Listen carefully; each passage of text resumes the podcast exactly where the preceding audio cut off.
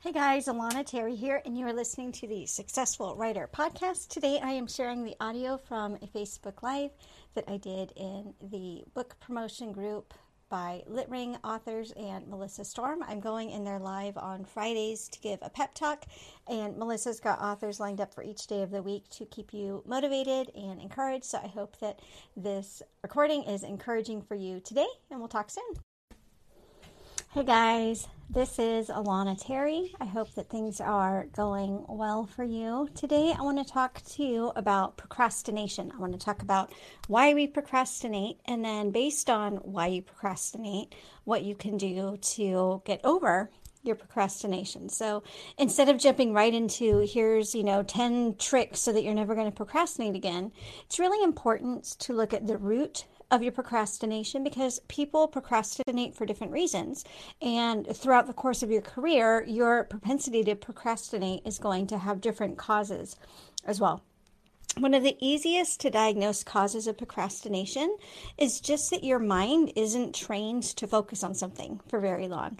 This is very common when you're used to constantly refreshing your sales page or checking Facebook or looking up at your inbox or seeing if there's any news headlines. It's really easy to get this kind of like ping pong brain where we're working for an itty bitty bit and then we get distracted by things. And so the two biggest antidotes to that type of procrastination are to train your mind to focus more. A digital detox can be a great way to do this. Focus on like prayer or meditation can also help you train your brain to just kind of quiet down a little bit.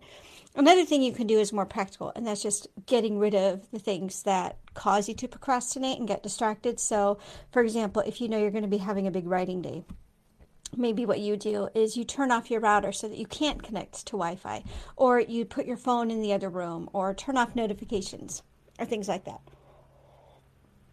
Another type of procrastination is just if you're physically not at your peak. If you're really tired, it's in a lot of cases going to be way more effective to just take a little nap or catch up on your sleep, and then come back to your work really refreshed. That's another major cause of procrastination when you show up to work and you just feel super sluggish. It's very normal, and it's kind of your body or your brain's way of telling you you're not quite ready to invest the energy that it takes because we don't often think about it, but writing a novel takes a ton of energy mental energy, creative energy, and we need to be kind of performing well physically. And so that's why also things like exercise, paying a little bit of attention to your nutrition, these can help for sure. I'm not saying that any of us need to go like crazy extreme and cut out, you know, major food groups or anything like that, but really pay attention to what your body's trying to tell you. Maybe it's telling you that when you eat that like really sugary dessert and then you end up with mental fog, maybe it's telling you to cut back on the sweets or maybe you know when you just get that afternoon slump and you're so sluggish and everything aches and everything's like slow maybe that's your body's way of telling you like get up move around. So again you don't need to go to any type of extreme here but you it's important for us to remember that when we take care of ourselves physically that's going to have creative benefits for us. So sometimes when you show up to work and you just feel too tired, sometimes the best thing to do is really either to like take a nap or make sure you're getting good sleep at night or maybe move around a little bit. Make sure to stay hydrated. Like your brain is made up of so much water that you need to stay hydrated to stay like mentally healthy. And again, nobody needs to go to crazy extremes. It's just something to pay attention to, and each body's going to react differently. So it's just something that you can start paying attention to what works well for you. Another type of procrastination is when we have a lot of creative pressure or maybe even creative fear. And so, this would be the kind of procrastination where you want to get to writing, but you're afraid that people aren't going to like your book, or you're nervous because you don't know how you're going to tie these pieces together, or you're intimidated because it's a subject matter you haven't covered before, or it's a more involved story than what you've done, or it's a different tone. That's one of the harder ones. I, I think I'm, I'm trying to organize these and the easiest to address you know, getting good sleep, that's something that most of us can kind of do okay with, you know, if you don't have a newborn screaming in your ear or something.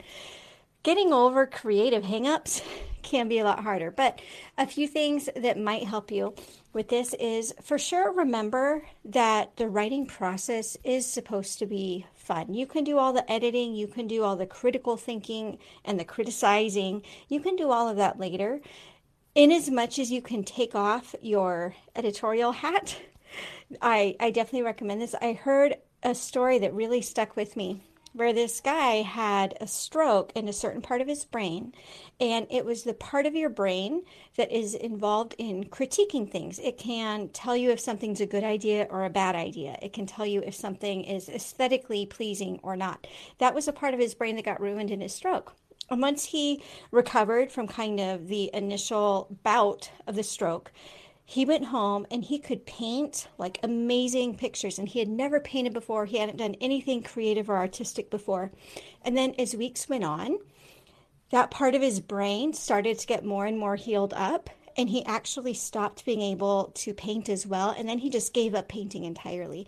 And i think the takeaway here is that we've got this editor in our brain who's telling us that our ideas are terrible ideas and there's a time when we need that right? We we need that voice saying no don't do that. That's stupid. But in the creative process we need to get that voice to shut up. And even paying attention to like your chronotype can help some people that part of their brain is more active in the morning in which case your morning's not going to be your most creative time. For other people like i like to write in the evening because i think my brain's kind of tired of making decisions and so i can turn off that inner critic while you're doing the creative work that can definitely help. Another thing to help with kind of creative procrastination is just to focus on some prevention things. It's easier to prevent creative burnout than to cure creative burnout. And so this would be things like being in tune with your intuition. Is it time to slow down? Is it time to consume something? Is it, you know, like if we're expending all of this creative energy by creating art and literature, then we, we should be absorbing that too. So maybe that just means reading some great books or enjoying other type of art, theater, or music, you know, the things that help you feel inspired. It's important for you to do that. Like some people like to think of their creativity as like a person or, or even a pet or a child, like something that you need to nurture in order to have it flourish and grow. And our creativity is like that. And so in as much as we're expecting our creativity to work for us and to show up when we need it to, we also need to make sure that we're kind of feeding that creative side of ourselves. And then there's one more kind of root of procrastination that I wanted to talk about. And this is where more introspection might be necessary, but this is where things like fear of failure and or fear of success come in. So, let's talk about fear of success first because it seems and sounds very counterintuitive, but I think this gets a lot of us hung up. So maybe somewhere in the back of your mind, you think, I bet I could write a book, you know, in a in a month. Let's just pick that. I could write a book a month, but you know what? If I start doing that and if that becomes my norm, it's just going to be too fast to keep up with. And trust me, I know some of you here write way more than that. You know, I'm just picking random numbers and some of you are like a book a year and that's that's fine doesn't matter the quantity, but we have it in our head. If I become more productive, then I'm going to be busier. I'm going to be more stressed. I'm going to have to pay more for edits and cover designs. And so sometimes we hold ourselves back because we're scared of that. And and I'm definitely not talking just about quantity. This can be for anything. So maybe for example, you have it in the back of your head that if you became like a, a really well known author, like a household name author, that you would be giving up too much. You'd be giving up your privacy. You'd be subjecting yourselves to trolls. Your family might have their privacy invaded, things like that. And so, if that's in the back of your head, you're always going to be trying to protect yourself from achieving a certain level of success. And I'm not saying that we all needs to aim for 12 books a year or that we all need to aim to become household names. I just want to give examples of ways that you might have some type of fear of success that's actually subconsciously causing you to procrastinate. Another thing that I think is very common for us authors is this tension. And even if we don't necessarily believe it logically, there's a lot of us who feel like we either need to be true to our art or we can be a commercial success. And it's harder for us to get our minds around the fact that you can be very artistic and very rich from your from your craft. And so if you have it in your head that the only people who are making a good living from their writing are like creative sellouts, well of course no one no one here wants to be a creative sellout. And so your your brain's going to be trying to protect yourself by saying, "Oh, let's not work on this book right now." So it's just a question to ask yourself. And again, this takes quite a bit of introspection, but is there a fear of success that's kind of the root of some of your procrastination? Same thing with fear of failure. If you go into every single writing day with in the back of your mind thinking, my readers are going to hate this book, that's going to be really hard to push through. And so, one kind of antidote that you can do is like picture your most enthusiastic reader. Like the the reader that all of us would love to have a thousand of like who buys every single thing you make. They stalk you on social media. They know your cat's name. They know the names of all of your characters. They can keep your storyline straighter than you can. Like you're super super super fan.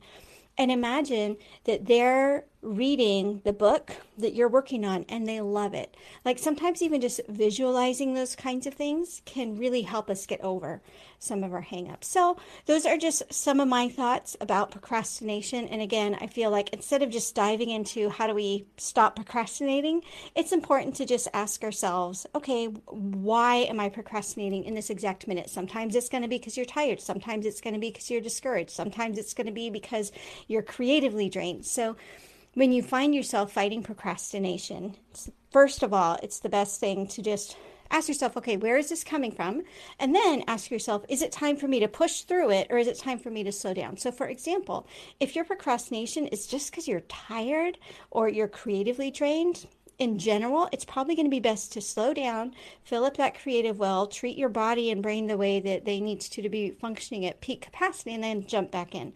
If your procrastination is coming from like a deep seated fear of success or of failure or of anything like that, then that's probably the kind of thing that you just keep on working through and plowing through. So, again, this is hopefully helpful and encouraging for you guys. And I hope you have a great day. And we will talk to you all later.